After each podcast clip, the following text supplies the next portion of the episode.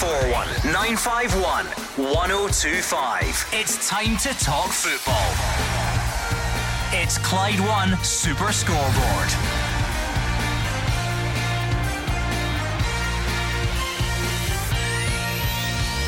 Good evening and welcome to Clyde One Super Scoreboard as we get confirmation of the post split fixtures. Celtic can win the title at Hearts in under a fortnight with a trip to Ibrox the following week.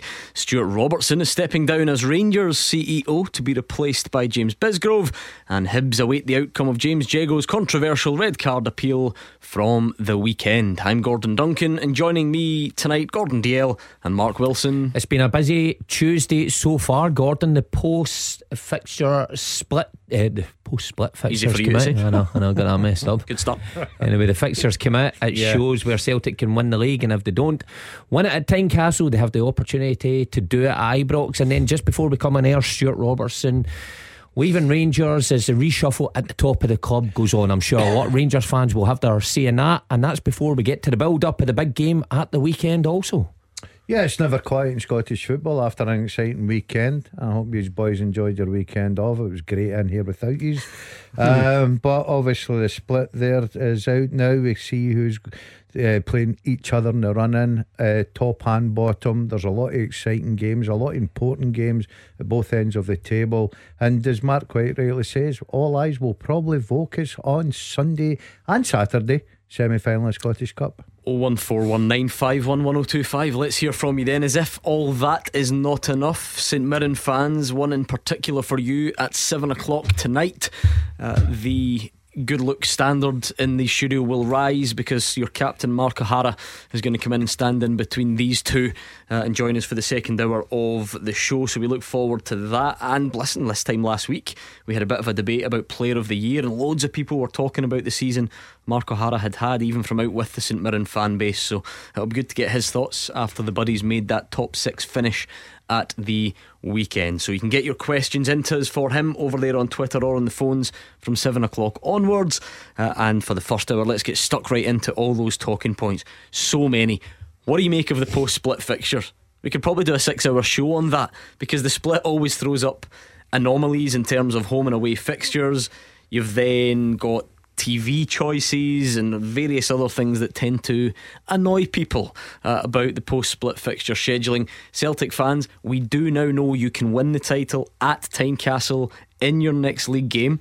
And then, if that doesn't happen, we know we always look at, uh, with a lot of interest to see when uh, the final Old Firm game will be, and it's the following one, uh, and that's at Ibrox, of course. So, any of your thoughts on the post split fixtures? Get them in. Rangers fans, you wanted change. Many of you wanted change, and in the last couple of weeks, it's chairman, sporting director, and CEO all gone. So, what do you make of the latest edition of that? Stuart Robertson to leave Rangers at the end of the season, and James Bisgrove, who's obviously there already in a commercial and marketing role, will become the new CEO. So, what do you make about that? Are you happy about that ultimately? Is that the right decision? Are you happy about it? Do you still have reservations? What do you make of the overall? Change in direction? Is this new chairman John Bennett making moves quickly? What do you think of everything that's going on there? 0141951 1025. What a week we've got in store, Mark Wilson. Remarkable. Um, I mean, as said there, all eyes will be on the weekend. Two semi finals, two huge occasions for four clubs. Starting with Falkirk v Inverness, then obviously the big one on Sunday, but everything in between, you know, the fixtures coming out, it's always intriguing. And when Celtic uh, uh, have got three points just to win the title, all eyes were on when that was going to be. Now, I guess every Celtic fan would have hoped that that could have been a home game. Barring that, they would have loved to have won the title at Ibrox. Barring that, their third choice would have probably been Tynecastle. So they've got the opportunity to do it uh, away at Tynecastle. If not, then you know away to Rangers before their their home games coming up.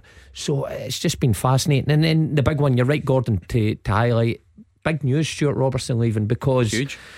with Ross Wilson leaving, um, we chatted about the banners that the Rangers fans were holding up, and right on that banner next to Ross Wilson was Stuart Robertson's face with the, the cross through it. So, is it the right decision? Well, uh, you know, the Rangers chairman, maybe, and the board listening to the fans on this occasion. We all know what fan power can do. it's change at the top and big change at that. Will it take the club in the direction that's needed? Well, only time will tell. You just you just wonder how the Rangers fans are feeling tonight because it wasn't that uh, uh, not too long ago, Gordon. You mentioned Fir Park when it was a a very hard sight for the people sitting in the director's box looking to the right hand side.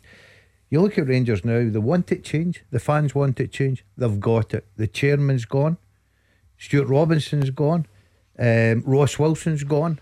So you just wonder what way is it mm. now forward for Rangers um, getting into next season and probably a massive game coming up on Sunday as well. We'll answer the man, Rangers fans. How do you feel about that news today? Is it good news for you? Is that a direction you want to see the club heading in? Do you still have reservations or give us all your thoughts? 0141951 1025. Alec is going to kick us off tonight though with the post split fixtures. What do you make of them, Alec?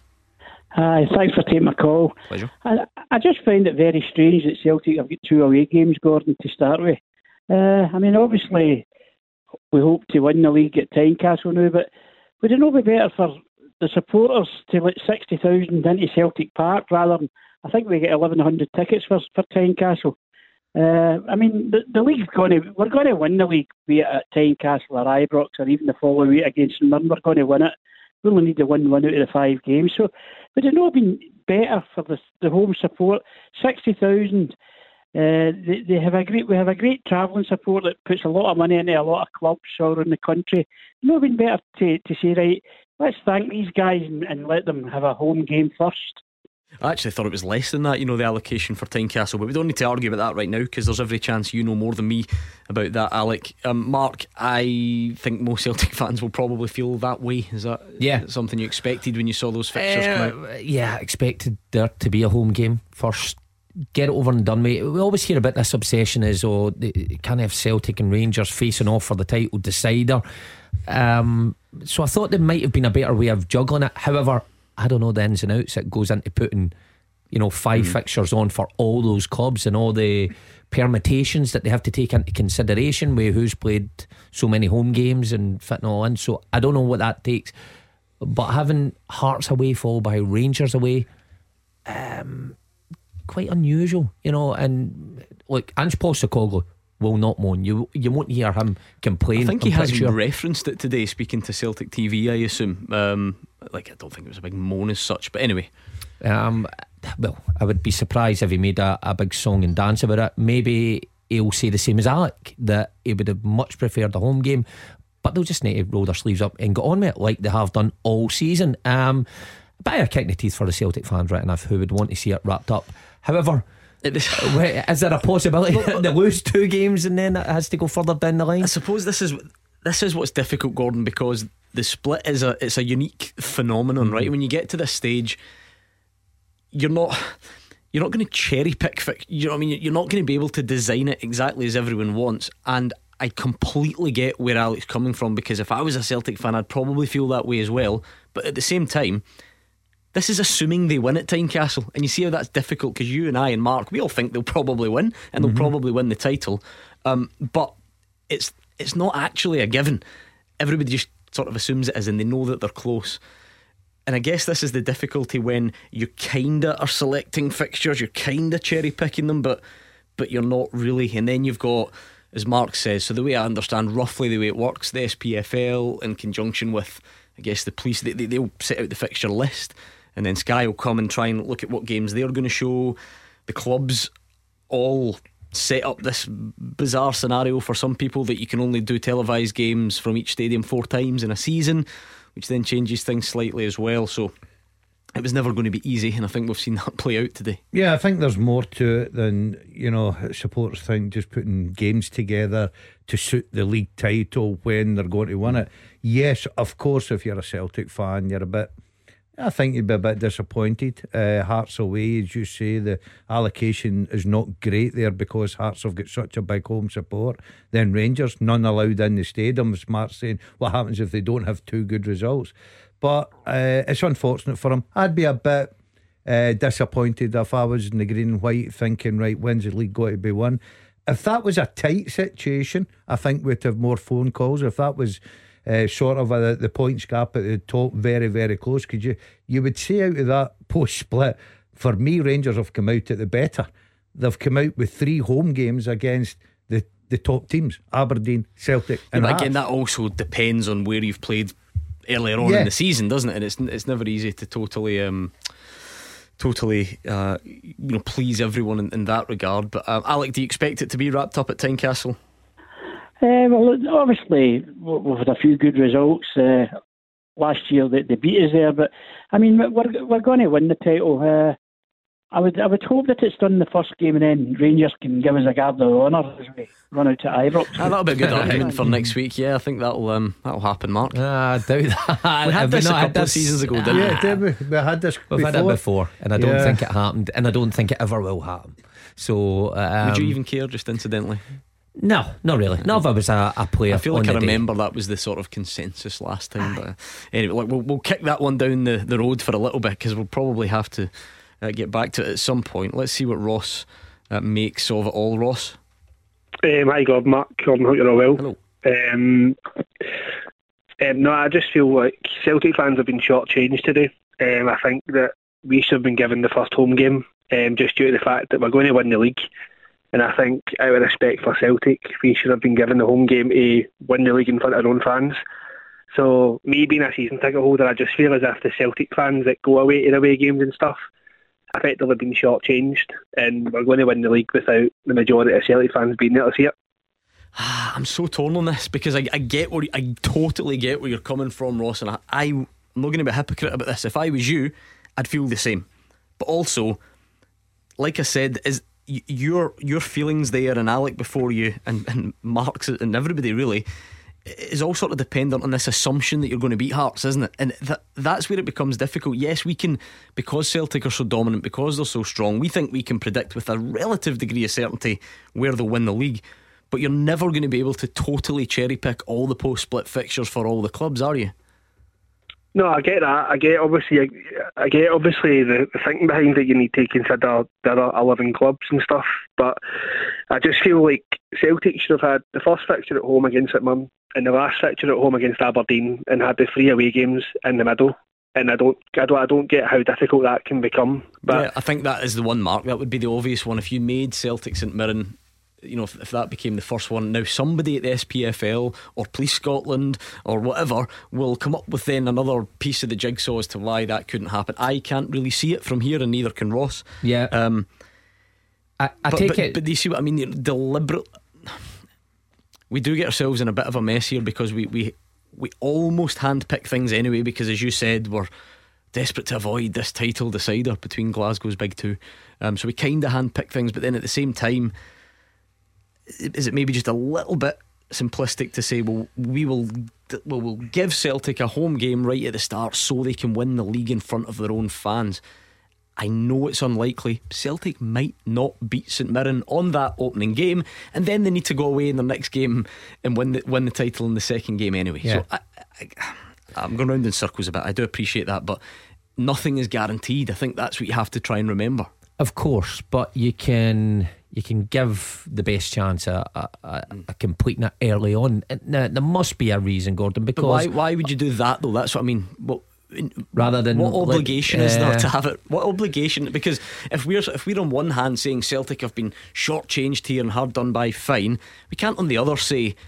Well, deliberately give them an opportunity to wrap the title up as soon as possible in front of home fans. That would be weird as Um, well, wouldn't it? uh, Yeah, but I think w- with the way the fixtures are, the the thing of let's avoid this title decider between Celtic and Rangers, I think they've heightened it by putting the fixtures this way. There is every opportunity that Hearts, under a new manager, just scoring six last week, can give Celtic a very difficult afternoon and take points off them. There's, there's every chance of that. As much as I still think Celtic mm-hmm. will win.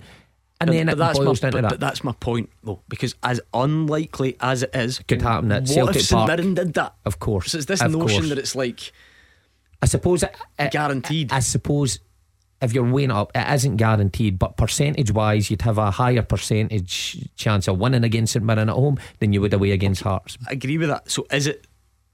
Are the SPFL obliged then to, to do that for Celtic? I, I, no, I, I don't think they're obliged to do anything. I would like to know how the fixtures come out. I, I I know you gave us a list of what has to come into play. Now, Well, there's a I guess going it's, on for I sure. guess it's not as simple as as Ross says. Just hand Celtic a, a game against St Mirren. I guess uh, they obviously have to look at St Mirren's fixtures further down the line and who they're playing and what goes into that and where they are in respect of uh, who they've played before. So Because there's a lot that goes into it. I keep saying it like a broken record because I do sympathise with Ross, but I would also sympathise then, Gordon, because there will be uh, loads of other permutations that, that we've not even looked at yet. And there is a temptation here on this show and in this city to look at everything through the lens of Celtic and Rangers and, you know, everything through the, the lens of winning the league at the top. But, but there are other teams in there as well. And it, you're never going to be able to cherry pick a scenario for everyone. You just can't do that. Yeah, you you look at St Mirren. St Mirren are what six. So St Mirren are looking maybe at the first couple of games. Um, I think they've got a home game to start with. They're looking to pick up points, pick up momentum. Now, I agree with you guys that if Celtic had to play St Mirren in the first game after the, the, the split, I would certainly fancy Celtic home to go and win the title, but it's not a given. But you've got to be considerate to other clubs as well. You just can't fit in Because am I right, am everything. I- for instance, am I right in saying there's always these anomalies, and if we're going to take the positives of the split like we did on Saturday, then sometimes you have to take the, the negatives. Do Aberdeen, are they going to go to Celtic Park for a third time this season? First game of the season, they went there, didn't they? Uh, yeah, I believe so. Yeah, so will be. y- y- you see what I mean there? If you are, so there's if you're other Hearts clubs and Aberdeen in and, and you're going for third, the Aberdeen tonight will be saying, well. If there's, if there's Celtic Park one place times, you don't want to go three Yeah. times, it would be there. Yeah. Unless you've got Kevin Van Veen in your ranks, of course. That's, Had that- to just get that in That's there. correct. I think it's very hard for that balance to to try and keep everybody happy. You're never ever going to do it. Look, I'm with you guys and probably every Celtic fans that's sitting listening to this radio. If I was involved at Celtic or a Celtic support, I would love a home game. And who would I pick? Either St Mirren or Hibs because they're sitting sixth, fifth. Aberdeen a bit for them. They can come to Celtic Park. Hearts are sitting there. They're looking to finish third. So you would probably pick a St Mirren or Hibs. But you've got to be fair to every other club. Hmm. And Aberdeen fans will be sitting there saying, yeah, we've got to go. Their ch- third place is a lot of money to them, Europe and everything. Incredible. You know, so. Because so, we're actually talking there about a scenario where Aberdeen might finish third or might not, Not, finish third. yeah. What we're talking realistically for Celtic is about when they win it. You Mm-hmm. know, as you, as you said earlier, it's not like the order of this fixture realistically is going to determine where the title ends up. No, that's that's true. So a lot more at stake. But just because there are other problems Yeah. doesn't mean this isn't valid. So I do accept that. I mean, Ross, do you expect it to wrap it up then at Tynecastle? Is there any part of you that would um, not mind if it rolled over to doing it against Rangers?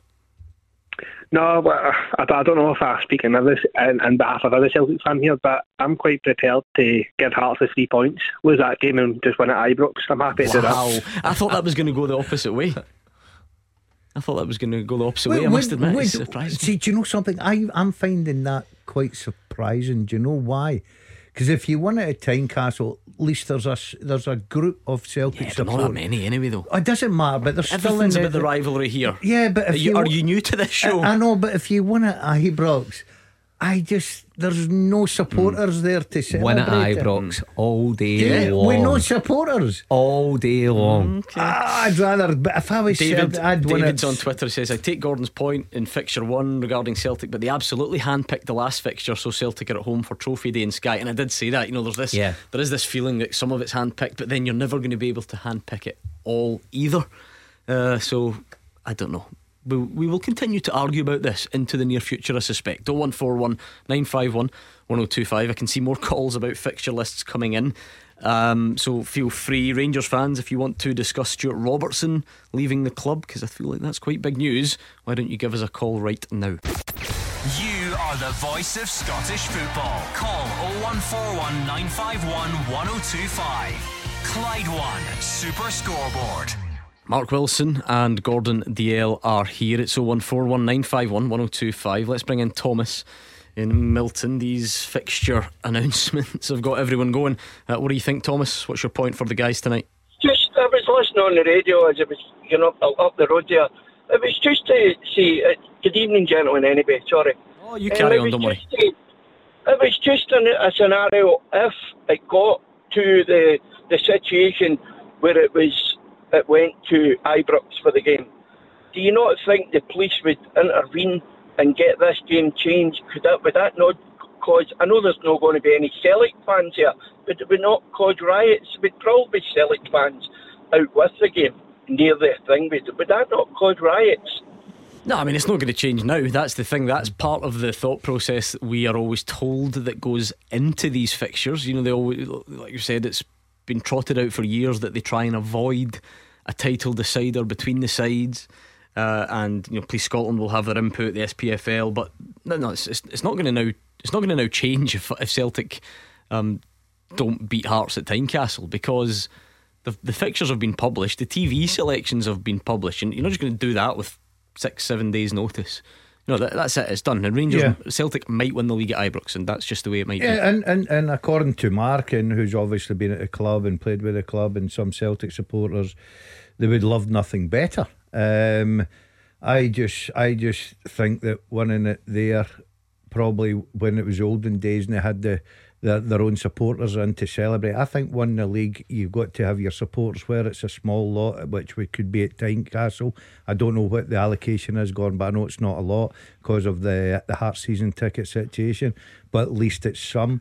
Um, uh, yeah, they could go. I'll not change now. There could be a possibility, but I think uh, as much as we're sitting here looking at those fixtures right now, the way Celtic play, I think it was three 0 last time they went to Tynecastle. I I would fancy Celtic very strongly on that day to lift the title. Mark, well, never really know how, how if people are over overreact to anyway because it was not just was it last season? It was recently that Celtic essentially won it there anyway, didn't they? Um, was that last was it last season? Did they not? They beat Celt, uh, they beat Rangers two one.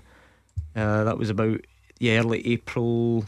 I'm trying to think if that was the if that's if that's the season I'm thinking of, but.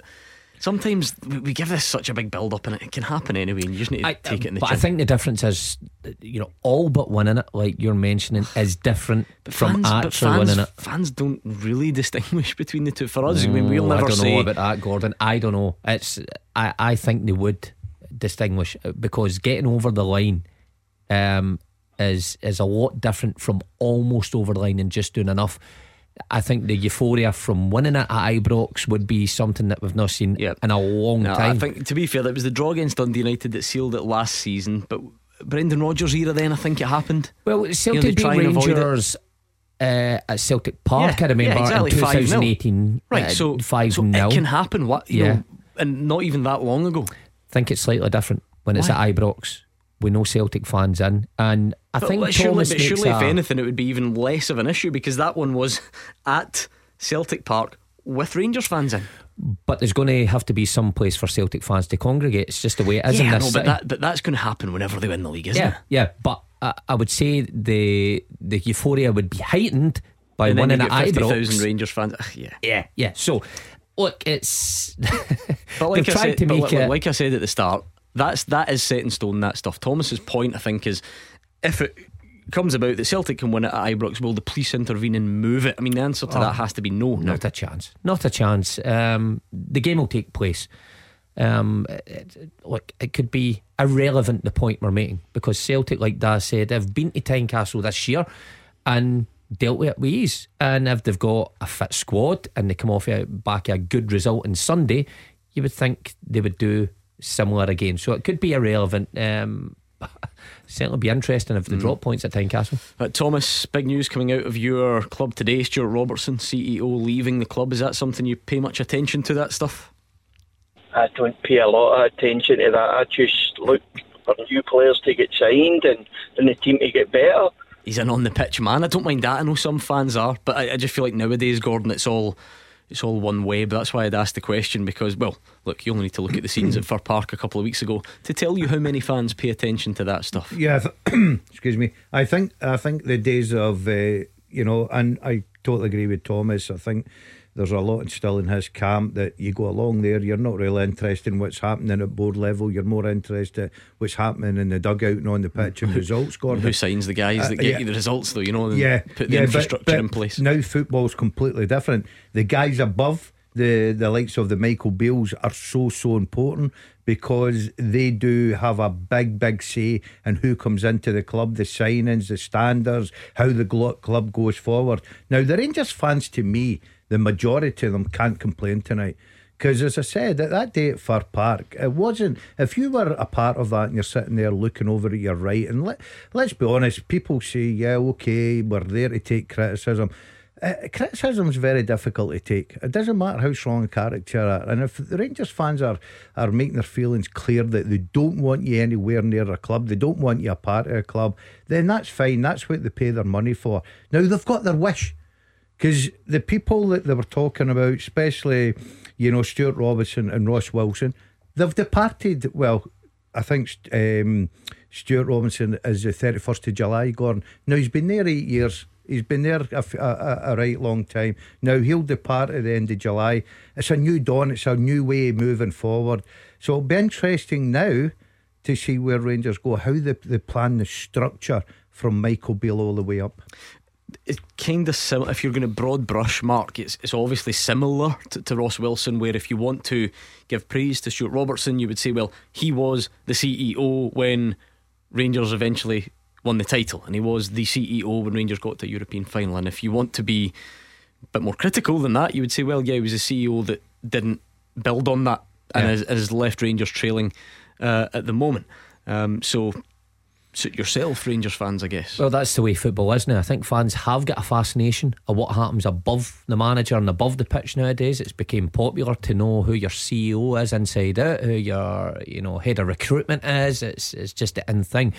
But you're right, Stuart Robertson, there since 2015, um, was there to see in a title, see in a Scottish Cup, and see the run to Europe. But as every CEO has at big clubs, they've got their downfalls, they've got their, their black marks against their name, and mm. he's no different. And the Rangers fans did get to quite clear. a dramatic, yeah, quite a dramatic ah, stage ah, though, didn't it? well, the... when when fans are holding up banners with your face crossed out, that's when you know you've you've went no, the opposite direction. I've no doubt for Stuart Robertson that Fir Park was the the, t- the tipping over for him. Think th- hundred percent, Gordon. I think he must have went away from that that ground that day and had a real good think to sell. And it's taken him because he has been there eight years. He's been at the club a long, long time. And I think that he wanted to be a part of the club, but because of the situation, and as I keep saying, as much as you can say, and managers do all the time, well, that's what I'm paid for, and I take the flack. There's nothing worse than sitting there taking that criticism. I think it must have hurt mm-hmm. Stuart Robertson, and he's decided to move on. And then I guess, and by the way, Rangers fans get involved. You tell us you're more important in this debate than us for sure. On 01419511025, when you appoint from within, like James Bisgrove, Mark, then it's sort of the same. I see loads of Rangers fans on social media saying, "Oh yeah, you know what? Good, I'm happy with that." As he's rolling commercial and, and marketing, he's brought in a lot of money, a lot more money than than the club used to bring in. And then, you know, you've been there already. You've got a you've got a downside as well, if you like. And fans are saying, "Oh yeah, is this the the James Bisgrove that was all aboard the the Sydney Cup? Remember that? Yeah. You know the, yeah. these types of things." So. Fans um, don't forget Gordon, and and they don't forget things that have a negative impact on the club or a ne- negative outlook. Um, they tend to forget some of the more important things that uh, you know the the hierarchy at clubs do, um, and sometimes you get tarred with oh, the same brush as the rest who have just went out. But it's a big role for James Bisgrove, totally different role, um, kind of top of the tree, head of the house, if you like, and there's a lot to get right. Um, and his first few months in the job. Mm. And look, obviously Douglas Park that was first, wasn't it? Struggling mm-hmm. to keep up. Douglas Park, and then John Bennett again promoted from within, if you like. Is this?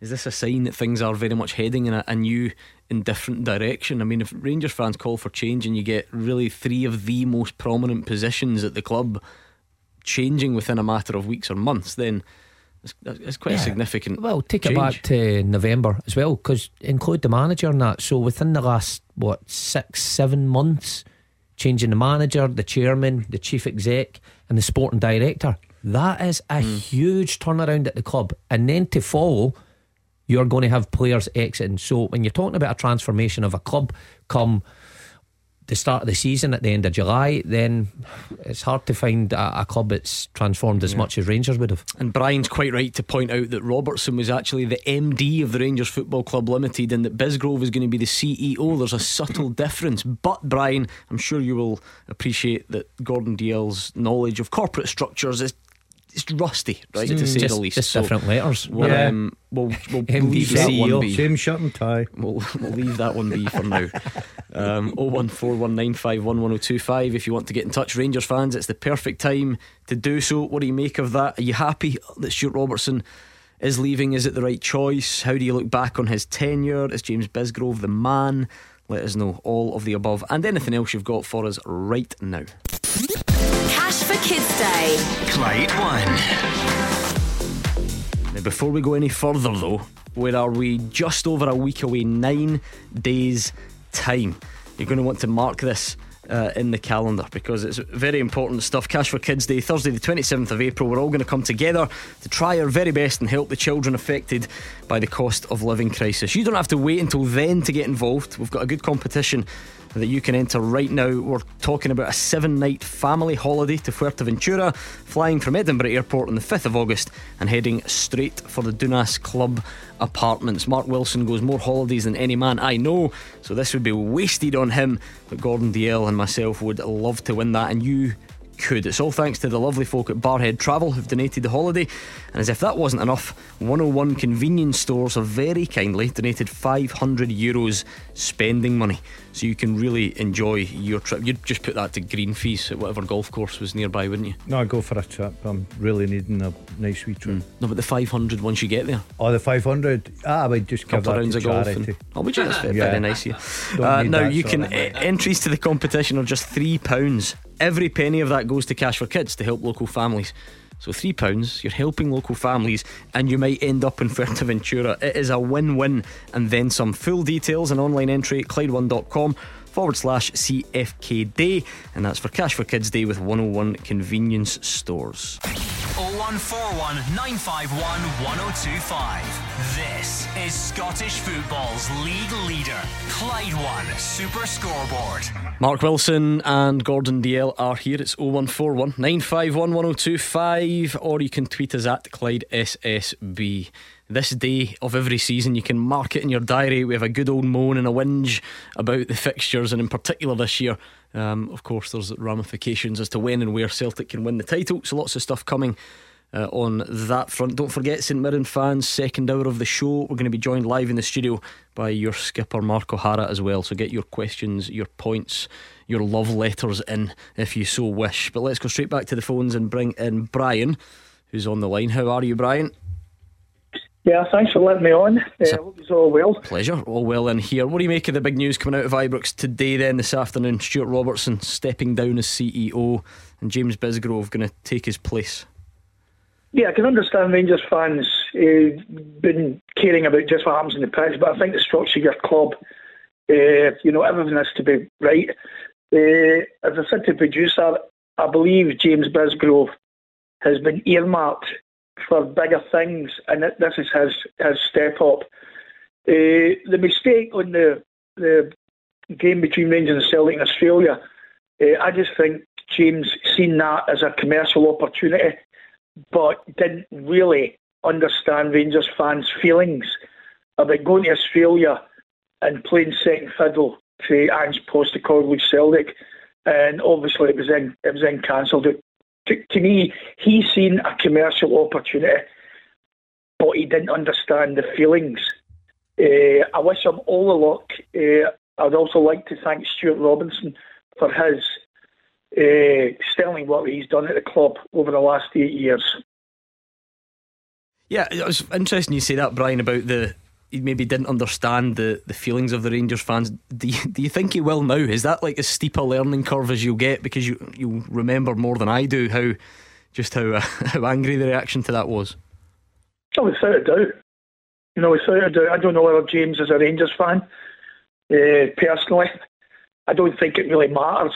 Uh, it was just a commercial opportunity.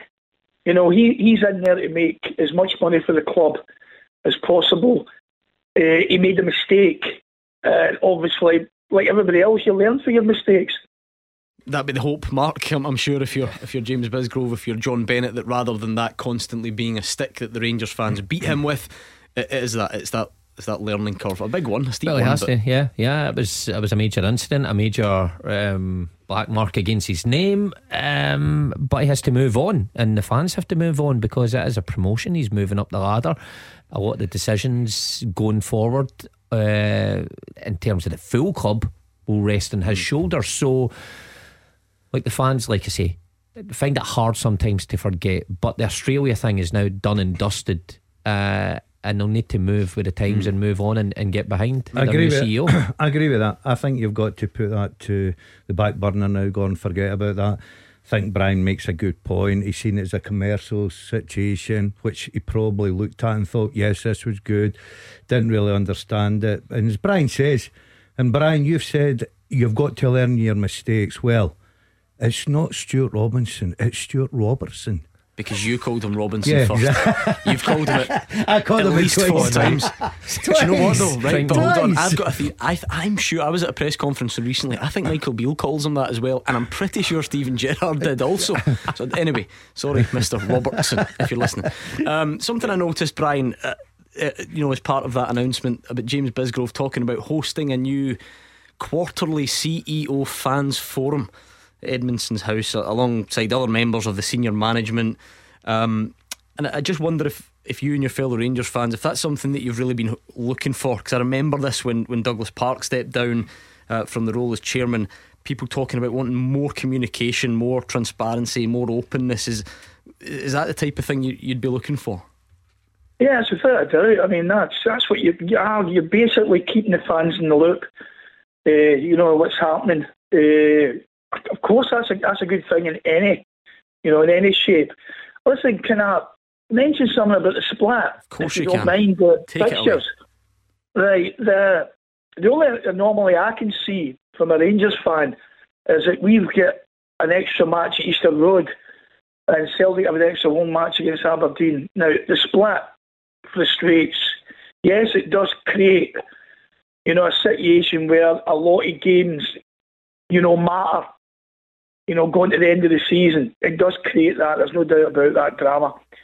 Uh, and I know Sky or any other media outlet that that was getting into business with the SPFL would always want four old firm games. I've got a plan. And what it would mean would be to extend the league by two teams.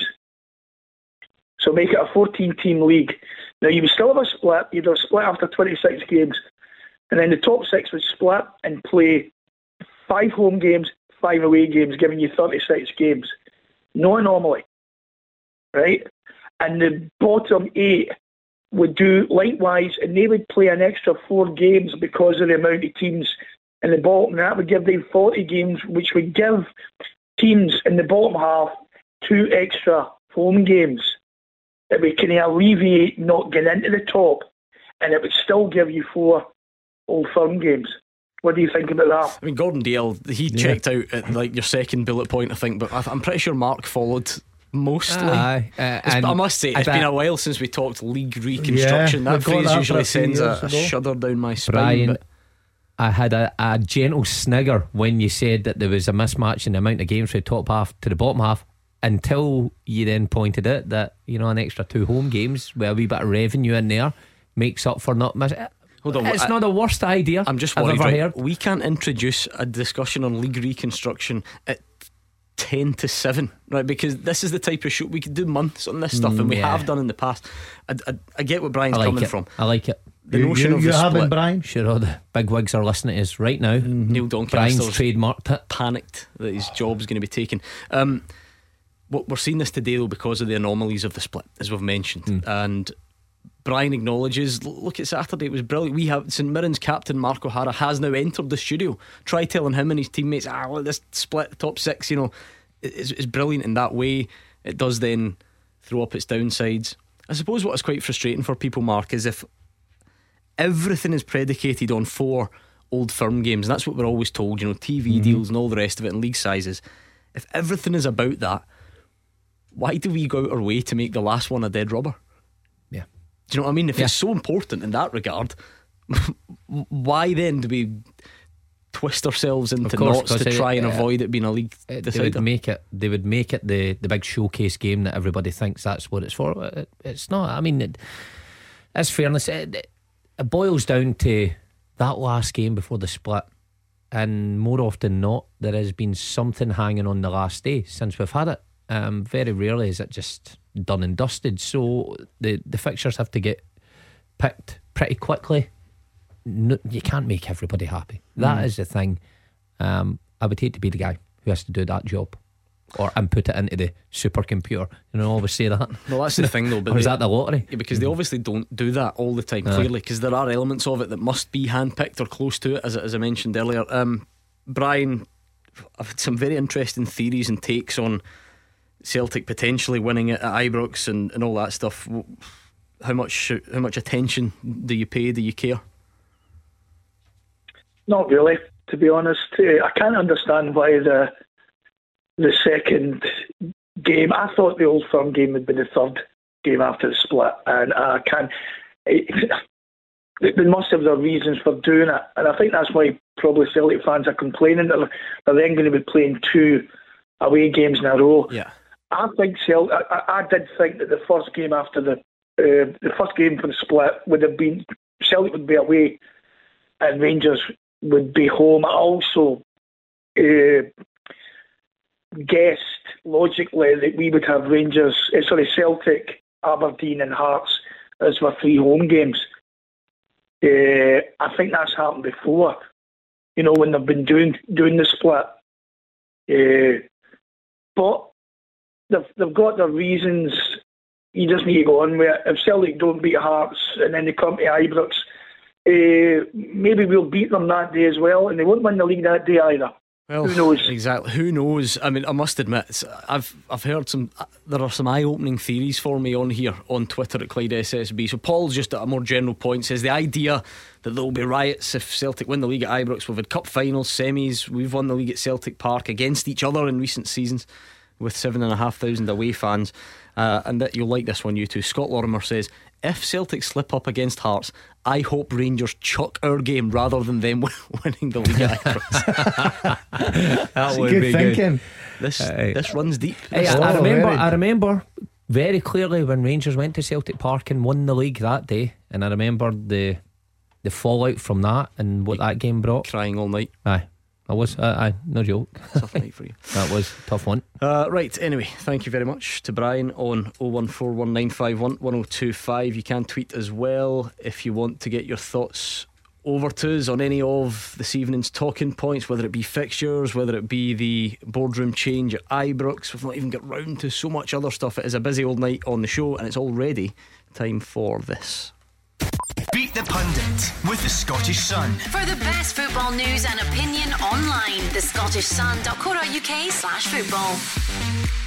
What a, what a week we had last week. 4 0 up. The, the listeners went 4 0 up Monday to Thursday, and who would have thought Hugh Keevins saved you to an extent? He, he saved the embarrassment. Oh, I think he lost. Did he last lose night. last night? Yeah, tiebreaker. Yeah. Somebody yeah, I think told he me did. today. A lot of tiebreakers these days. I I've got to say, I am. You're under I'm serious pressure. Terrible, but this is when I bounce You've back. a very this is bad when one. I'm at my best. Anyway, 0141 951 1025. Beat the pundit time. If you want to take on Mark Wilson or Gordon Dalziel, now is your time to step up to the plate. Calls need to be in before 7. Tackle the headlines.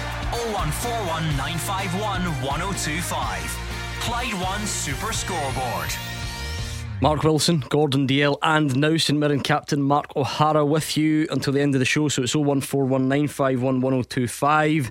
You can tweet us at Clyde SSB. Lots of moaning and mumping about the fixture scheduling, understandably so, some of it. So if you want to keep that coming, uh, please do. I don't think you'll get Mark O'Hara agreeing that the split is a bad thing, though, after the weekend St Mirren have just had. But St Mirren fans or anyone else, if you have any questions or any points for Mark, please do get them in on the phones or on Twitter. If you want to change the subjects entirely from the first hour, you can. Indeed, he smells magnificent, doesn't he? That's the one thing I've noticed Yeah. about the start. Yes. You two must stink because the the, the Well, he fragrance Daz level was the man who, in this who studio has risen. used to always have his fragrance. You've let that slide a bit. He's come in with a bit. He's, He's come raised in. the game, yeah. hasn't he? He's got a two year under his belt. Few quid. Gone to one of those expensive yeah, I'll aftershave tell you what. I'll tell you what he's come in with.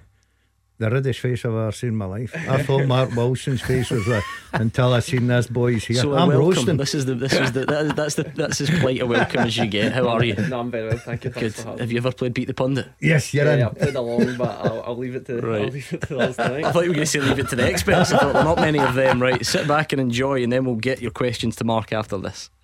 Beat the Pundit with the Scottish Sun. For the best football news and opinion online, thescottishsun.co.uk slash football. Right, Beat the Pundit time. Let's see who we've got. Stevens and Cambuslang. How are you, Stephen? Aye, I'm not too bad yourself, team. Yeah, all good, all good. Have you ever played before? Yeah, I've not played in a while now. Oh no, Oh, what do you mean a while? no. But have you ever been on the show before? I play at home. I just play All at right, home. play at home, right? Okay. well, So why have you not been playing recently? Uh, just been too busy with work. He's not been home. This is good. uh, This is good. Go, a go on, as say Stephen. Usually get three or four. don't? Heads, it's Mark Wilson. Tails, it's Gordon Dalziel. We won't put Mark O'Hara through the ringer yet. It's tails. Oh, what I'm, you, at, you, you, I'm what at- you, I'm three, at three in a again. row? I'm three down here. Three in Mark, a row. watch us. Defeats. Watch us stay at Watch- us. Mark, Here. watch a guy just pounce back. This is what happens. You had a bad result of the weekend. Watch a skipper here. How uh, is it? Two or two defeats Three. or three Or, Is it? Three I in a might. I might Three even in a before. Wow. The Right. balls flying Okay. all over this office. I'm going to give Gordon some greatest hits radio to, to listen to on that bombshell uh, and bring you in, Stephen. You've got 30 seconds. Answer as many as you can and pass if you don't know the answer, okay? Yeah, no dramas, Gordon. Right, let's go. Your time starts now. Name any player who scored in Celtic's Scottish Cup game against Hearts in March. How many Scottish teams has Scott Wright played for? Three. Who was the last Newcastle player to be capped for Scotland? Uh, Ritchie. Before St Mirren, name the last Scottish Premiership side that Mark O'Hara played for. Livingston. Which St Johnstone player has played the most games this season in all competitions? Murray. Who are, who are the only bottom six Premiership side who've won their last three games? Dundee United. Let's bring Gordon Dalziel back. They're tough, by the way. You're in bother. No, I'm no, No, they bother. are, Mark, they are tough, aren't they? Yeah, There's yeah, yeah. one or What do two you in Mark? particular that I thought. Big Mark, wee Mark, Big Mark. What do you I think? think you'll do alright. What was your first answer? Don't tell him. Don't. Right, you ready? 30 seconds, Gordon Dalziel, and your time starts now. Name any player who scored in Celtic's Scottish Cup game against Hearts in March. Um, Kyogo. How many Scottish teams has Scott Wright played for? Three. Who was the last Newcastle player to be capped for Scotland? Uh, Fraser. Before St Mirren, named the last Scottish Premiership side that Mark O'Hara played for. Motherwell. him. Which St Johnstone player has played the most games this season for the club in all competitions? Uh, Witherspoon. Who are the only bottom six Premiership side who've won their last three games? The bottom six, the last three. Do games. not repeat it to buy yourself more time. You just got it in in time. I Stephen, what do you think? Ah, I think he's got me with Lana. Ah, you're right, Stephen. You're home. No, I hope not. No wonder you have not been home for a while. A good uh, calculated guess, even if you didn't know it. Kyogo generally scores, so that was right. Both of you went for him. Do you remember the others, just out of curiosity? Um, Taylor. No, right. You, you hold with Cameron Carter Vickers and Aaron Mooy. It doesn't matter. One one. Um, how many Scottish teams has Scott Wright played for? Aberdeen, Dundee on loan, and Rangers. That's three. You both got it. Calm down. You both got it. it doesn't matter. He's done. Who was the last Newcastle player to be capped for Scotland? Stephen said Come on, Steve. Matt Uh, Ritchie. You went Ryan. It was Ryan Fraser. Ryan Fraser. Me, Ryan doing the Uh, wing. Played the game in Turkey, that friendly, remember, in November. Yeah, Uh, Turkey. Before St Mirren, named the last Scottish Premiership side Mark O'Hara played for. That was obviously, I guess, Stephen Gordon Dalziel. He knew it. He's a big Motherwell fan, as he always tells us. I even know his date of birth is 12th of December. He's 27. Barrhead. There you go. Is that correct? Thank you. I know everything. you know that. He's obviously just looked it up. That's weird. I've not looked it up. The thing. Big fan. 4 2 to Gordon Dalziel. None of you knew that Stevie May has played the most for St Johnstone. Thought that Oh, was I never very got tough. that. Very Never tough. got Uh, and you both got fair play to. St- I thought Stephen was decent. He knew that Dundee United have won their last three, so he put three on the board. But it wasn't brilliant. enough. That's Five. brilliant, isn't it? Yeah, you were good there. Uh, that's what I'm saying to you. Learn, watch how it's done. That was good. Skipper. That's why I'll, I lift at trophies. You might do that one day. this guy, honestly, absolutely shameful. That big guy is impressed. He wants a selfie. Thank you very much, Stephen Hardlines. Unlucky, Yeah, Stephen. I know, well done, Gordon, for pulling his socks up. Uh, tonight, f- man. phone I back, phone back Thursday. Honestly, I'll you give you needed that. another though. whipping. You needed that. Oh, big You've time. been hopeless But recently. I'll tell you about 5 3. Mark was impressed with me. Thought you said they were hard. Mix them up a I wee just thought bit. they were quite tough. But anyway, beat the pundit back tomorrow. it's one all for the week, you. so we'll see how it pans out. Right, 0141 951 1025. Mark O'Hara, my apologies for my colleague, is very rude. Nah, um, how are you? How, how was the weekend? Yeah, um, the weekend was it was disappointing actually. Um, I think it'd have been nice to to seal it with a win, and um, I'm still probably getting over it. I think the manner we lost wasn't great, but um, to achieve top six is, is massive, and I think when when it eventually weighs off the disappointment of these performance, it'll be um, it'll be what we deserve, and I'll enjoy it. I was going to say because I when I asked the question, I, I kind of almost forgot that you lost because I think you know you're here to talk about reaching the top six, that sort of stuff. Was it, was it bittersweet at all at the weekend then, or, or have you managed to focus mostly on the positives? Because it's still been a very successful It, season. it, was, it was a it was a strange situation. I think after the game because um, we've been good at home this season, and that was that was probably one of our worst performances. And yeah, we're dealing with that. And obviously, you had people celebrating 'cause we're in the top six, and it was relief more than anything. Yeah. I think when that whistle went, there was uh, with ten minutes to go, there was rumours that it was three one to Livingston. Oh dear! And uh, I was looking about, but the, the fans were staying, so I was like, something must uh, something must be must be wrong with that. So. Um, when whistle did, what do you mean? Who, who, who, you, Well, who it's gives actually- you a rumour? it was the boy Ryan Strain. He'd um, somebody's told him apparently that it was three one to Livingston. He's like, we need two goals in these last five minutes here, and um, He's he starts launching the ball. But uh, no, when I think a few minutes to go, the fans were jumping up and down again. I think that's when Dundee United second went in, and uh, that took the pressure off a bit. So some wind up merchant in the crowd. He's got, he's got a bit bored, wanted to spark a reaction from St Mirren. He's just leaned over. Yeah, pick, By up, the way, pick somebody to spread that rumour. was there um was it just one of those days? Was there any reason for it? I mean, it's easy for people to look in the outside and go, you know, maybe it was the the fact that you know you only you only needed a point. And everyone was saying that Kilmarnock had been so bad away from home, St Mirren were going to win. Did, did, did, did any of the occasion come into it? Do you think? I, I don't know. Kilmarnock were very good. Um, I think we were under no illusion it was going to be a tough game, and, and they were well on it, and, and we weren't. I think that there was no there was no hiding from that. They were the better team, and they deserved the win. And um, it wasn't the, the script that we imagined, Mm. but um, yeah, it, luckily we've got over the line. So no wild celebrations on Saturday night, or none that you're willing to disclose. No, there wasn't. Um, I think the manager's drilled that in for us this week that we've not achieved anything yet. We've got um, we've got a big opportunity ahead of us and try and get European football. Interesting. That's not how I expected that weekend to go down no, Paisley I way. would still must been celebrating. Mm. It's such a big feat, you know, You've especially for playing this week. Exactly. You're off for a fortnight nearly. Hey, You're only in training every day, are you? No, but I'm working hard this week. Um, It's yeah. ridiculous. Yeah. Football has changed even since I retired. You're not having that at all, are you? No, That's not no, your style. I, I, I'd, I'd be somewhere in Spain by now. You're getting offers, to be fair. I mean, we, we tweeted earlier that you were coming on and asked for questions, and I was expect I was kind of hoping for like in depth stuff about your career. And Fraser just says, ask him if he's coming to the bank house for a party and a few pints after the last game of the season. I've no idea where that is, but I'm, I'm sure it's uh, Do you know what it is, by St the way? Mirren. I'm taking it's Watering hole. the Paisley City Centre. Oh, he knows what it is. Uh, what else have we got? Ask him how it feels to be the most handsome captain in the cinch, apparently, according to Rosie. I don't know. Oh. Does he have a Decent fan shout, club? that, eh? Who, who would be the other contenders? Um, Uh, ooh. Hold on a minute. You're asking him who would be the other contenders listen, to be Mark, a is, handsome Mark is a modern man. Aye. He And could answer I- that question. You Seriously? couldn't. You're a dinosaur, but he could answer that question. You'll need to come back to me. Let me think of the captains. Seen my day then. I was a captain. I must have been right up there. Uh, no, don't, don't be so ridiculous. The, Cut- a feather cut. With a feather cut. no, He still had the big nose, though. That, oh, it didn't matter. Uh, Big nose, big hanky. never say that again on this show, please.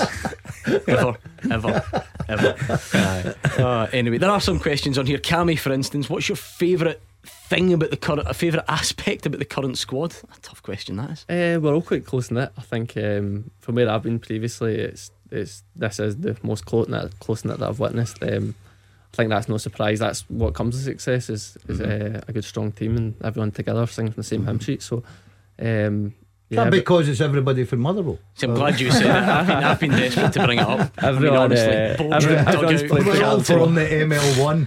Honestly, No, Um, everyone's but known is it, stuff in the so, past. it, so yeah. it feels like everyone's kind of pulling in the same. Way. Yeah, everyone's pulling the same way. Um, yeah, it's, it's it's a good setup we have at Ralston, and everyone spends a bit of time there and throughout Mhm. the days, and we get in early in the mornings, we leave later on in the afternoons, and um, yeah, we enjoy it. That stuff make a difference because you know, on the outside you sometimes hear that, uh, but so do you genuinely feel that that's been part of the success. Oh, definitely. I think if you've got somebody that's going to that's playing next year, it's going to run the extra yards for you. It makes a difference, and um, Mm. as I say, that's been working for us. A few characters in there as well. A very uh, what listeners of the show will remember without giving out my medical history. I once got my appendix out and we had to do the show from my house. In my living room, and then Charles Dunne appeared in my living room and just sort of took his shoes off and did the show with these two idiots. He was in his pajamas, as you would expect, and um, I thought fair enough. I don't think there was many top flight footballers would be willing to do that. You must have a bit of a, a bit of a spread of characters in there. No, there is. There's some. There's some really big characters. I think Dunny obviously had the, the court case that was well documented at the That's start right, of the season yes. as well. And So what was it? He um, turned up. At, he went to an Aberdeen He went game. to an Aberdeen game with Anthony Stewart in the back. That's right. Had the, the top on, and I think he got When fined. you were club captain, what was your role in the court case? I was actually in Edinburgh for a scan that day in my ankles. I'd missed it, and I just seen the photos on Twitter, and I was like, "What is going on here?" You turned up with the suit on and that, didn't Yeah, you? I I like the, that. the suit and the shades, and he had his attorney with him. So I like that. I like that. Uh, Cammy's second part of the question was who's the toughest player you've played against? I don't know if you mean just go generally then, and then maybe this season if the answer's different. Uh, generally, always it was always tough playing against Scott Brown. I think when you're playing against Scott Brown, you, even when I was a younger playing against him, he was uh, there was there was nothing left. I imagine he was always smashing into you, wee words in the air and um, try to I think get over the better better of you Mhm. mentally as well as physically. And um, but no, this season there, there's obviously some very good players in the league, and I think Celtic have got a strong midfield. Rangers have added good options to midfield, Mhm. and uh, both of them are Yeah, very tough Celtic's midfield strength gets a lot of praise this season. Would Yeah. any of them, would any of the current crop threaten your answer to be Scott Brown? Um, I think in different a different kind of way. ways. Obviously, you've got Hatate. Technically, he's unbelievable. Cal McGregor's he's, he's done amazing. He's 10, 8 out of ten every game, and and then Rangers this year have added Cantwell, who looks a really good option in Mhm. midfield. So yeah, no, they're very good players. Mm, fair enough, right? You can keep them coming in. There's loads more there on Twitter at Clyde SSB. You can take some calls uh, as well. And by the way, it doesn't have to be wall to wall St Mirren. We're here until 8 o'clock. If you Rangers, Celtic, Motherwell, Hearts, Hibs, whoever else fans out there want to get your thoughts in, you absolutely can do that as well. So please do 0141951 1025. I think we were about to bring in Jason, who's a St Mirren fan. So I'll just wait a second and see if we can get him uh, lined up there. Uh, Logan Livingston quite simply says, Will we get Europe? You must be at least excited at the prospect. How confident you feeling? Yeah, definitely. Um, I think we're, we're excited for it. We've got a few big games coming up. This Hibs and Hearts. The first two games are, are absolute massive, and um, I think we're, we're under no illusion it's going to be tough. But we've got to set our targets high and hope that we can achieve that. Ah, see, he's just stumbled into it. There's the theme of the show. You're now no longer a guest, you're a pundit. What do you make of the fixture list? Are you happy enough with it? Are there any gripes from St Mirren that I've not noticed? There has been obviously. I think we were due to play Aberdeen at home. Um, we've played them away twice this season, and we're going up there on Wednesday There night. And, um, I think we've not got a game on Sky. Or our teams got games on Sky, so um, that is disappointing that we only go up to Aberdeen again Wednesday night. It's a tough game. Yep, so- there we are. We said it, Mark. Yeah. Everybody's going to, and that doesn't make it okay, but it was just it- there's a tendency to view it all through the lens of the, of the title race. That could be absolutely massive. We're talking this year, third place gets you six million quid Yeah. if you, you get the automatic group stage football. St Mirren are going to have to suck it up. I did notice that one. I forgot they're the only team in the top six. I think that doesn't have a, a live televised Yeah. game. So again, for St Mirren and financially, that is much bigger a deal to St Mirren than it is to, to Celtic going away to Tynecastle and away to Ibrox in the first two games because that is unfair. You've got to say it's unfair. Um, but it's up to you Well, guys. it's to- unavoidable, It's I guess, unavoidable, yeah. but it's unfair in a certain way. They, St Mirren will feel hard, hard done by, but I guess it maybe creates a siege mentality. Going up there and thinking, you know what, let's roll up our sleeves and let's show it doesn't affect That- us in a that the way negative it's- way. that the way it's going to have yeah, to be. it's, it's got to be that way. There's no other way about it. So we're going to put it right. Yeah.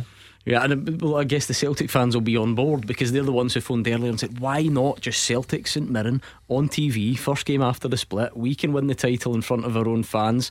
Mark would have other ideas, of course. Yeah. And uh, St Mirren would get their game on the telly anyway. Well, there's a lot of permutations that we've not got to yet. Jason is a St Mirren fan on the line. How are you, Jason? Uh, I'm not too bad, Gordon. How's yourselves? Yeah. Obviously, Gordon and Mark, how you doing? You're not there to talk. You're not here to talk to them. You don't even need to pretend, Jason. I don't even like talking to them. What's your point for for Mark tonight?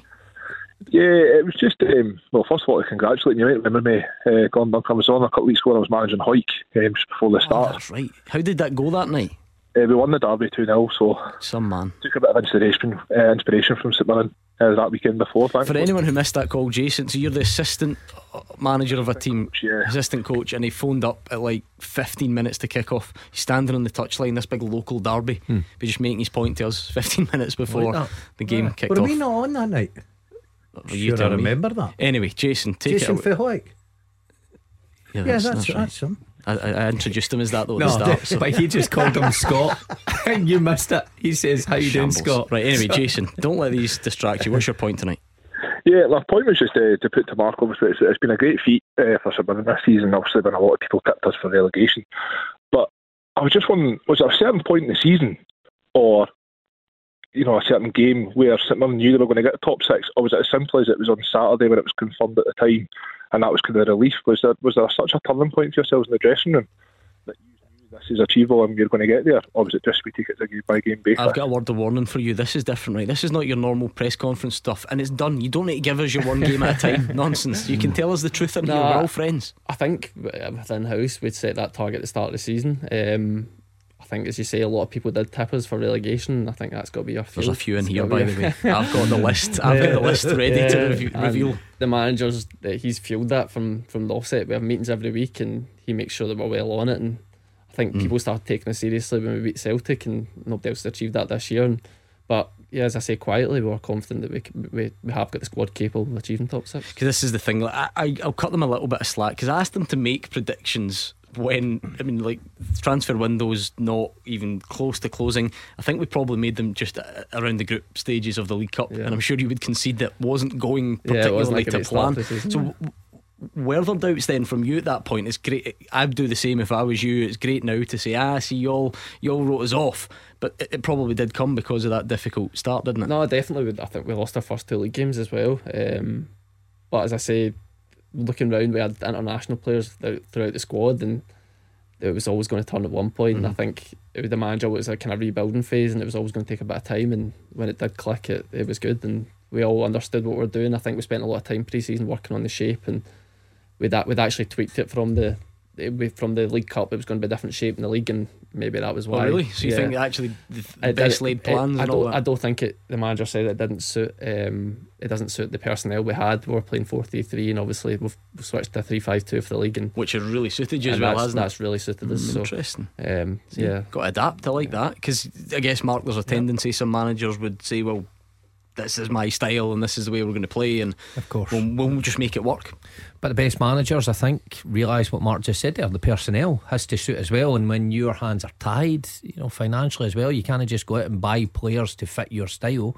Then you have to adapt. That's why he's such a good manager. He's been successful. in What the I've taken, what I've taken for that is he's obviously looked at that League Cup section. It's been very, very poor. Come under a lot of criticism. Could easily, some managers easily think, no, I'm sticking with the formation. This is the way I'm going to play. But he's looked at that and thought, no, I'm going to play the way my players are happy and how it fits into What the jigsaw. what the skill and, set you've and, got. and you've got- uh, the proof is there. It's worked for him. Jason, what did it mean to you to get that over the line? Yes, Mark said not in, in classic fashion at the weekend, but there's always been a lot made recently in recent seasons about trying to get into the top half of the split for the first time. The late disappointments at Hamilton not so long ago, all that stuff. What did it mean to you and the club? Do you think to get it get it done? I, think for me personally, it was absolutely massive. I mean, I heard Mark say at the start of his, his interview, uh, Saturday wasn't great, but for me, that was one game. It wasn't just on Saturday we got top six. It was the whole season. As it, it was the performance over the season um, that we've done, and I think St Mirren, both on and off the field this season, have been nothing short of, of astounding from you know the position many of us put us in. I think, and I said it a couple of weeks when I phoned in. I think it was just great personally as a fan of a smaller club outside the big two in Scotland, with such an exciting race going on at the moment for well at the time for third spot. I think Aberdeen are kind of run away with that now. But certainly for St Mirren to get European football back and potentially Mark to be leading team out at Paisley in a European game next season is, is absolutely massive for a club like St Mirren. And it's something that doesn't come round all that often. I, I hope it does. But the times it comes round, you've just got to enjoy and just savour it in every moment of it. Is that the bit that makes it even more exciting this year, Mark? Because yeah, you make the top six. That means you get more prize money and you get another crack at the big teams, and therefore you make more financially. But it's not like you're just in there and you think, oh well, we're just in sixth and we just take that because you get the potentially the five European places. You know, there's so much still to, to aim for. Yeah, I think, I think as Jason said, they were up until I think Aberdeen won the weekend. We were still targeting third. Uh, third. Um, there is still a lot to play for, and I think we, us and Hibs are on the same points. Hearts are four above us, and we play them the second game of the split. There's there's a lot for us to achieve and to get, as he says, to get mm-hmm. European football at this Meister next year would be would be special. Thank you very much, Jason. 01419511025. Good time to call. Whether it is a point for Mark or something entirely different, you are still more than welcome. Won't put him on the spot too much if you've got complaints about something else, but we're still here for you. So get your calls in right now, please. Taking your calls on Scottish football.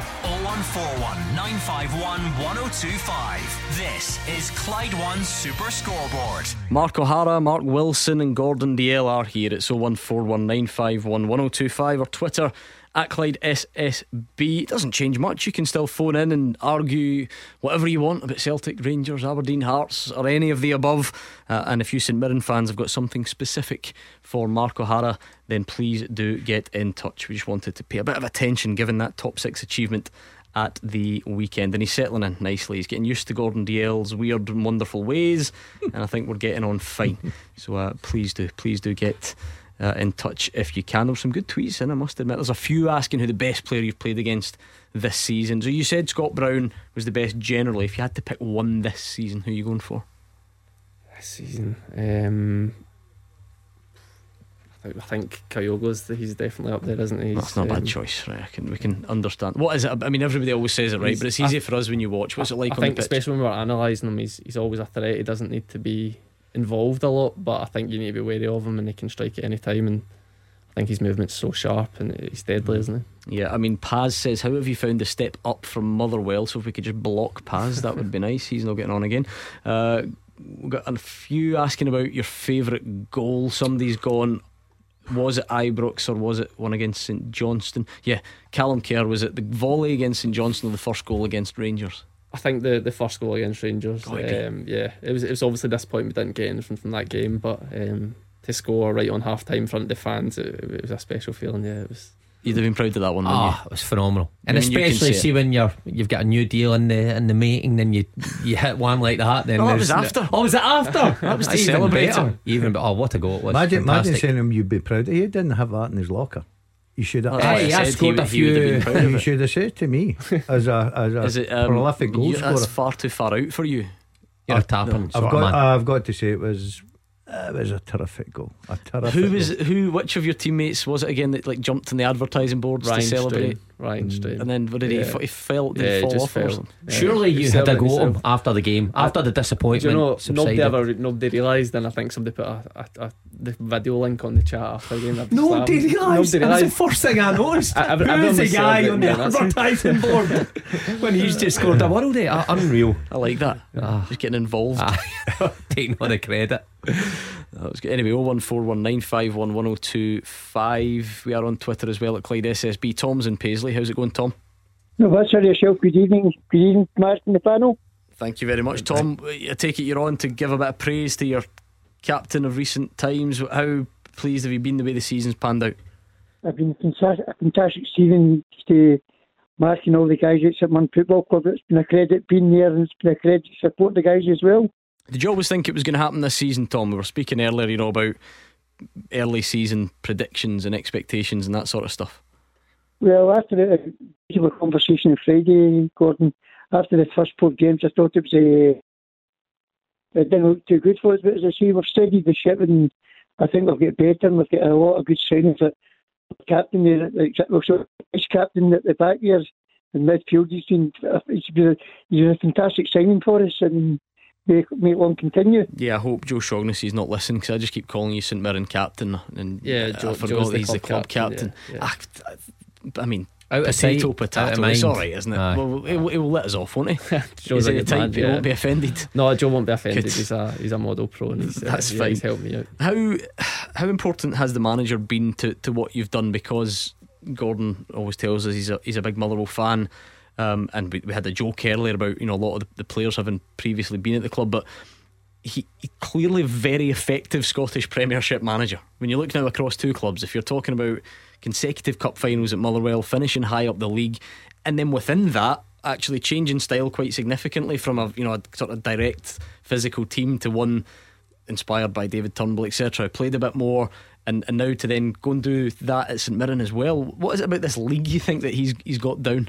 Uh, yeah, he's a, obviously. I, I love working with the manager. I think he's um, his attention to detail, along with, obviously with his staff. They've got Dermot, Jamie Langfield, Alan McManus, all there, and um, the detail we get before the game is is, is second to none. It's um, we know everything about the players we're playing against. Everyone knows their exact roles and how we're pressing, what we're doing with the ball, and um, yeah, we spend a lot of extra time on the pitch just drilling what we're going to be doing at the weekend, and I think that's why we're so successful come Saturday. And I'm going to throw another of our pundits under the bus here. I think it must have been Andy Halliday who says who said it. So can you confirm? Is there a manager in the Premiership who speaks more on the sidelines than your own manager? is he up there? I think uh, it's Monday to Friday. You see a different side to the manager, and then a Saturday. It's, um, I think it'd be the first to admit that um, he's completely different. But I think you need that at times. You need the fire on the side of the pitch to to motivate you. And I think obviously on Saturday it didn't it didn't help, but. Um, in times this season, I think the fires is definitely led onto the pitch and got through. Uh, yeah, I just remember asking. I can't remember how it came up, but who the loudest manager was, and I'm sure that just throw Andy under the bus. It wasn't me that came up with it. I I'm in here with you on a Saturday. I don't, I've not got a clue what goes on. Thanks very much to Tom uh, for sharing his happiness at the way it's going for St Mirren this season. How does that um, separation work then? You, you we joked there about Joe Shaughnessy, the club captain. You're the you're the captain on the pitch at the moment. How does the separation of responsibilities fall? It, well, well, Joe's actually obviously been playing the last few games Yeah. as well. Joe's came back in, and um, Joe's a leader. Joe deals everything off the pitch. My responsibilities this year have just been having the captain's armband and he's not been playing. That's all I've had to do. As I stated before, I think the team's full of experience and big Mhm. characters, and um, it's all cliche as an eleven captains, but there's there's there's not much to do except a- try and lead by example. that a nice sort of pat in the back for you though then to get that nod because I was I was thinking that you could look through that team and if fine if Joe wasn't playing that there would be a few sort of contenders what did that do for your confidence that you got the nod to take the armband Yeah, no, definitely. It was. Um, it was. I think the first game I got it was in one of the Betfred Cup games against Airdrie, and um, I, I was a bit surprised. Obviously, I was just in the door as players that had been there, but um, the managers obviously worked with me before, and I'm, I'm not the loudest person, but I like to think that I lead by example in other ways, and, and I'm thankful that he's trusting me. because I, I don't mind telling people sometimes what goes on in the breaks it sort of sums up how Mark and Gordon operate that the first thing they asked you was are you going to negotiate a good bonus if you get into Europe? That's what these guys think about. Do you know what I mean? Is It's that all going about to the money, mate. Is You've that, got is to. that going to be your job then in the next few weeks? You're going to have to start chapping some doors. Uh, I think um, along with the players, obviously Joe, me and Joe get together and we'll, we'll, we'll see. He's going to be on the Joe. Remember, you're the club captain, Joe. Uh, Joe can That's the deal with hard that. one, Get up there. Bet you loved that stuff. Brilliant. Oh, honestly. I did. I, was bet a- you you were the type of guy though that went in as a captain and cut your own deal and came out and said to the boys, "By the way, I've got us a great deal, and you've took a, a good few quid." Do you know- look at me do- do- smiling. Do, you know what I hate about you? You know me so well. exactly, I knew you'd do that. see, see if Jimmy went like that. Listen, there's only mo- so much in the pot. Me and you'll take the big bit of the cake and give them a wee bit. Everybody's happy. Well, Frank, can you believe he used to be a manager as well, Mark? You can't believe it. Terrible. 01419511025. Let's bring in uh, Stevie, who's going to move it away from St Mirren for a bit, which is absolutely fine. Um, Mark's been in the spotlight for quite some time. I can sense he's, he's, he's sweating under the pressure of the heat in here as well. Why is it so unbearably warm in here? Have you noticed I'm that? all right. I've got a big hoodie on. I'm all right. What colour would we call that? Is that your camel hoodie? camel hoodie. Ah, Aye. he's, he's getting his Caramel. money's worth out of that. You've got that I've one seen that a few week. times. Stevie is on the line. Stevie, what's your point tonight? First of all, congratulations to Mark O'Hara and St Mirren for making top six. Excellent. Thanks so Excellent. much. Thank you. Uh, my point is the fixture list is basically a slap in the face to most Celtic fans. There will be maybe a thousand, twelve hundred tickets for Tynecastle. Obviously, nothing the following week because of the ongoing situation. So, what I would do if I was in charge of Celtic is I'd open up, open up the lounges, charge ten or fifteen quid, throw in a, a, a voucher for a drink at the bar, a pie, a programme, whatever, and have some guy on before, after the game, be bit entertainment, you know, make some money. And if it doesn't happen in, in Tynecastle, then do it the following week. I've, I, again, I, we've had suggestions for league reconstruction. We've now got sort of corporate hospitality suggestions Events from manager Stevie. Stevie. Celtic, Miss- uh, Peter Lawwell, if you're listening, give Stevie a phone. He's got Just it- get, get a jumbo screen. He's got it all figured out. Jumbo screen on the halfway line. Remember they used to do that for away European games. A beanback. A beanbag. I've heard ah. that phrase in a while. There you go, Um, get that on the what- go. Mark, this does go back to, to what we're sort of discussing at the start of the show, where I get where Stevie's frustration comes from, and I'd probably, you know, I'd, I'd probably feel that way as well if that was the team. But to say, you know, it's a slap in the face to the Celtic fans when we've got Mark O'Hara in here saying, well, Yeah. St Mirren are now going to need to go to Pittodrie. That's what he said, Yeah, wasn't it? For, a, for a third time. St Mirren are the only team in the top six not to get a game in Sky. There are no bottom six games selected for TV at the moment. That it's it's it's so multi-layered. This, and again, I'm not saying that it, it, this is okay. It's not it's not perfect, but you've got the clubs in the SPFL have all signed themselves up. They've hitched themselves to this notion that you can only broadcast four times per ground, right on Yep. on TV. You've got then. I, I- guess sometimes we'll never really know how much impact, particularly if we're talking about that fixture, what what police want to do. You've got the SPFL who sort of have their dates for various things in mind. So there's so many layers to it that whilst it has caused a scenario where Celtic fans are annoyed that more of them won't get to see the title being won, it's, it's next to impossible to to accurately label it as this like deliberate slap in the face to the Celtic No. I, it's never deliberate, um, but they can feel hard done by. But you look at all sets of fans in this league at the minute, they probably feel hard done by as well. Well, look at Hearts right away. Hearts are going trying to establish third place. They've got Celtic coming right away. Would they prefer that another fixture? Maybe you look at Aberdeen. We chatted about Aberdeen, who are going for third place and they're having to visit Celtic Park, and then we've got Mark here standing next to us, who so much at stake for a club like St Mirren financially, and compared to where they finish in the league, that is a much bigger deal. Mm. But that's not taking anything away from Steve and the Celtic fans want to see their team win the league. Of course they are, but I'm afraid that they may just have to wait, or they may just have to celebrate it, like Stevie suggests, watching it in some, you know, joint location, and then celebrating by themselves when it happens. Would you take a Mark Wilson Q and A on the day, Stevie, or is that is that scraping the barrel of a bit? Send my fee, Stevie. I, I, I like Mark Wilson, but I But don't. I knew there was a it- butt coming. And the five grand, Stevie, I'm yours. If Henrik, rather Lar- have if me. Henrik Larsson, Lubo Moravcik, Chris Sutton, Hoopy the Huddle Hound, the old groundsman, the tea lady, etc., can't do Uh, it. you're Cross the man. ass Trevor Sinclair, uh, you know, all the Oh, guys is he that getting played knocked back in for that charity game? He's still bitter about The that. old legends ones Oh, come popped up again. If they can't make it, I'll, Yeah. I'll jump in. I think, like everything, though, when you've got discussions, like we said, between between clubs, between league governing body, broadcasters, police, we are we us mere mortals we're never going to get the full story, which is No. annoying. But uh, yeah, I can understand why. But it would be nice to know, for instance, is there a scenario where TV companies went to a, a, a team and said, "Well, we've already been to you four times. Can we come back a fifth? Maybe a club knocked that back. You know, there's there's always these things that we'll never we'll never fully know. So for Yeah. for all the and I, I did it myself when I saw the fixture list. When you say that's a disgrace, why is, is that game not on TV? Maybe the question was asked. Maybe maybe the club who was at home on that occasion said, "Nah, you've been four times." You would like to think so. You you would because there are some huge games and uh, and not only the top six but the bottom six.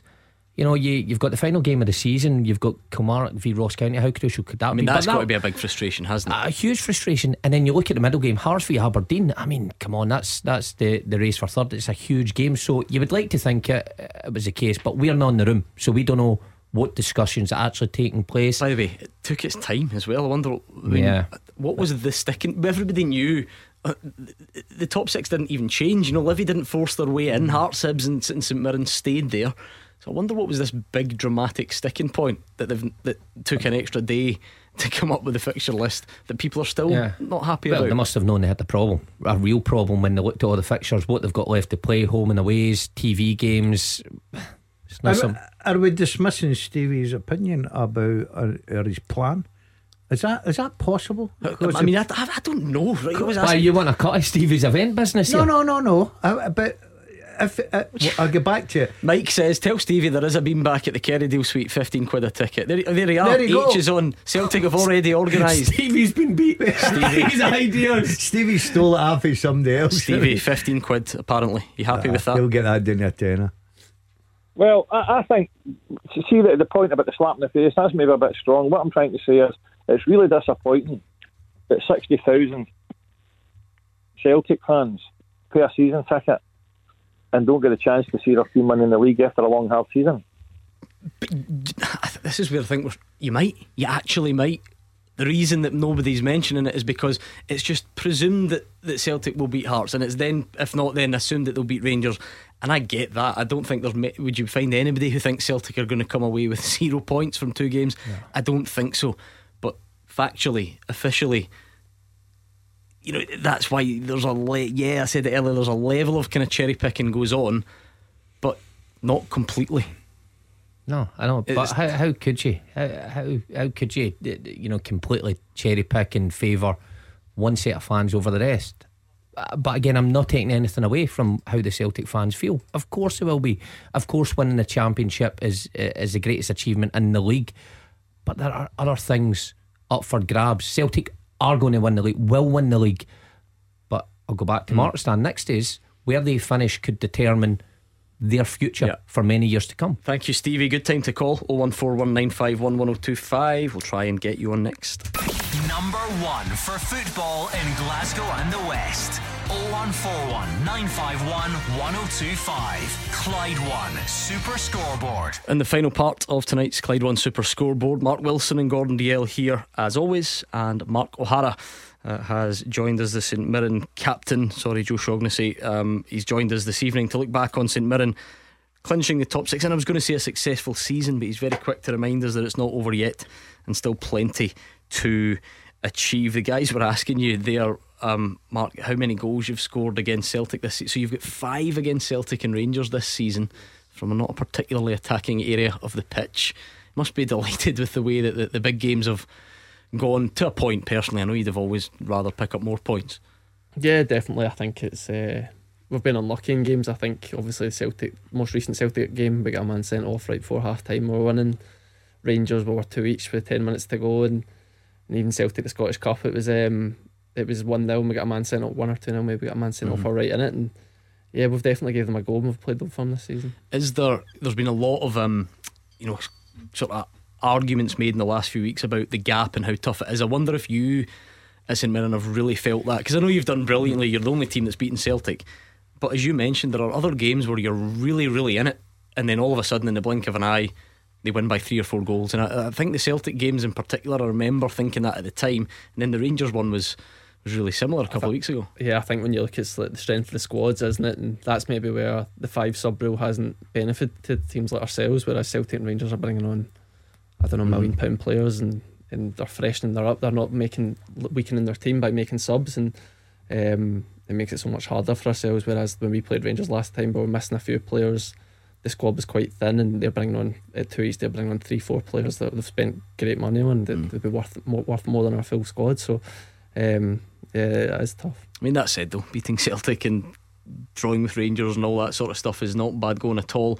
Um, well, that be, and I know there's still a lot to achieve, so it could be Europe and all the rest of it. But and by the way, Celtic might not keep up this record, but will there be a, a real sense of, of achievement if you could if you are the only team that ends up beating the, the champions come the end of the season? Yeah, definitely. I think it's um, it shows our qualities, and, and I think when Celtic played us, they've always had a tough game this season. Um, I think that's something the managers that's fit, managers fed into is that there's no point in sitting back here. We're going to have a go, and it's obviously it's been successful once, and hopefully it can be successful again. There's always what you can al- always kind of pinpoint mark the team out with that, that gives the big two the hardest time over a season, and I think result, results would tell you. It Yeah. has to be St Mirren this Well, season. St Mirren have played their part in some big moments of the season. You think when Rangers came to town and, and Giovanni Van Bronckhorst, uh, obviously Ange Postecoglou tasted defeat and they rotated some of his squad that day, but St Mirren were absolutely excellent. Um, and, and they have been in the games. I mean, just a couple of weeks ago, we were standing in here and, you know, we're having a go at Rangers, and rightly so because they're the home team. They've got an abundance of talent that Mark's just mentioned there, um, worth millions of pounds. And in theory, they should win their home games. But St Mirren were right in it. They make the changes. Of course, it looks like they won easy, but St Mirren were terrific again that day. So, in the big moments, they've they've performed. And a big moment was a couple of weeks ago. Livy, you know, at home, huge game, and dealt with the pressure and that. So, terrific season. But when you play well against the big teams, and like like Mark here scores five goals against them, I mean, you, obviously take some personal pride in in a performance like that when you look back when the season's over and done with and you can sit back on holiday and think some season. Well, you know, excuse me, you know when you're a team like St Mirren, Motherwell, Kilmarnock, whatever it may be, Rangers and Celtic really aren't your bread and butter. But the bonus comes is if you can go and get points, go Mm. and score against Yeah. them, the most important thing, because a lot of teams just sit in and hope for a nil-nil, but obviously this man Yeah. got a knack of scoring It's a fair against them. point because you know well, what do we always hear? Our season won't be defined by games. You take off your points that you've got against Celtic and Rangers this season. You're not in the top six. Yeah, exactly. I think that was something we've looked at even the start of this week. We've we've took points off all teams in the top six this season, so